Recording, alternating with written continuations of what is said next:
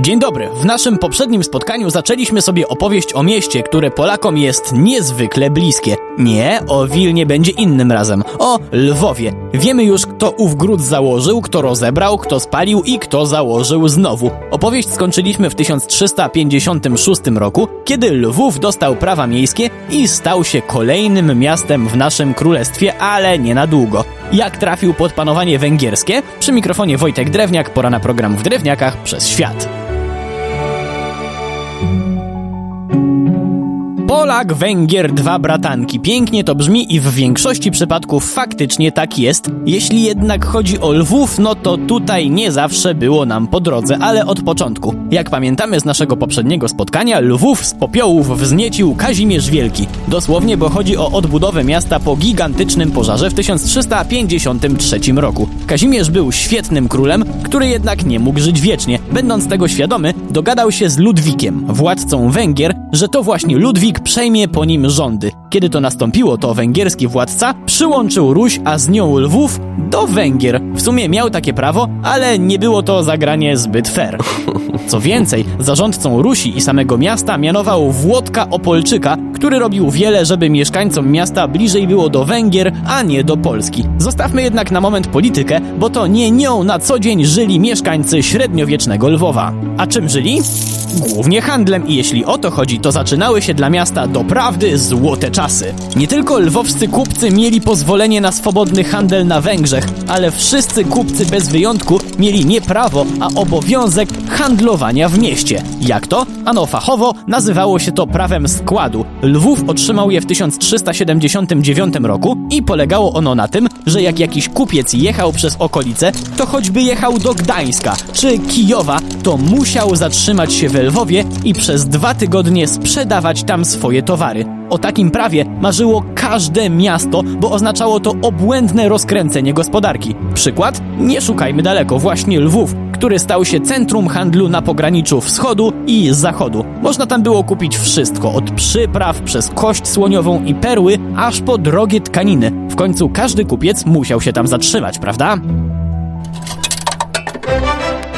Czy w związku z ogólnie panującym dobrobytem mieszkańcy Lwowa zżyli się z Węgrami, którego to państwa byli przecież częścią? No chyba tak średnio. Otóż czas przyszedł w końcu i na samego węgierskiego króla Ludwika, po którym władzę w Polsce przejęła ukochana przez nas Jadwiga. Po ślubie z litewskim księciem Jagiełłą na jakiś czas się rozjechali, żeby pozałatwiać pewne sprawy. Jagiełło pojechał do siebie wprowadzać nową religię, tymczasem córka Ludwika Węgierskiego zrobiła coś, z czego ojciec pewnie nie byłby zbyt zadowolony. Wzięła polskich rycerzy i ruszyła przyłączyć Lwów z powrotem do Polski. Czy oblężenie było długie, a walki krwawe? A gdzie tam Lwów z radością otworzył bramy polskiej królowej i powitał ją jak swoją.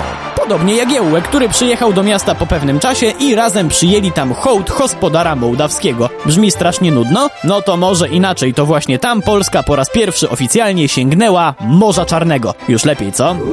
No dobra, bo znowu polityka to jedno, a jak po przejściu pod rządy Jagiellonów żyło się zwykłym mieszkańcom Lwowa? Gorzej niż za Węgra? A gdzie tam? Wręcz lepiej. Wystarczy spojrzeć w miejskie papiery, które jasno przedstawiają nam stan lwowskiego biznesu. 28 rodzajów rzemiosła, skupionych w dziewięciu cechach. Parę szpitali, szkoła parafialna, siedziba arcybiskupstwa i to, co być może było szczególnie ważne dla ponad 8 tysięcy mieszkańców. Wodociąg. Rarytas wśród ówczesnych miast o takiej liczebności. W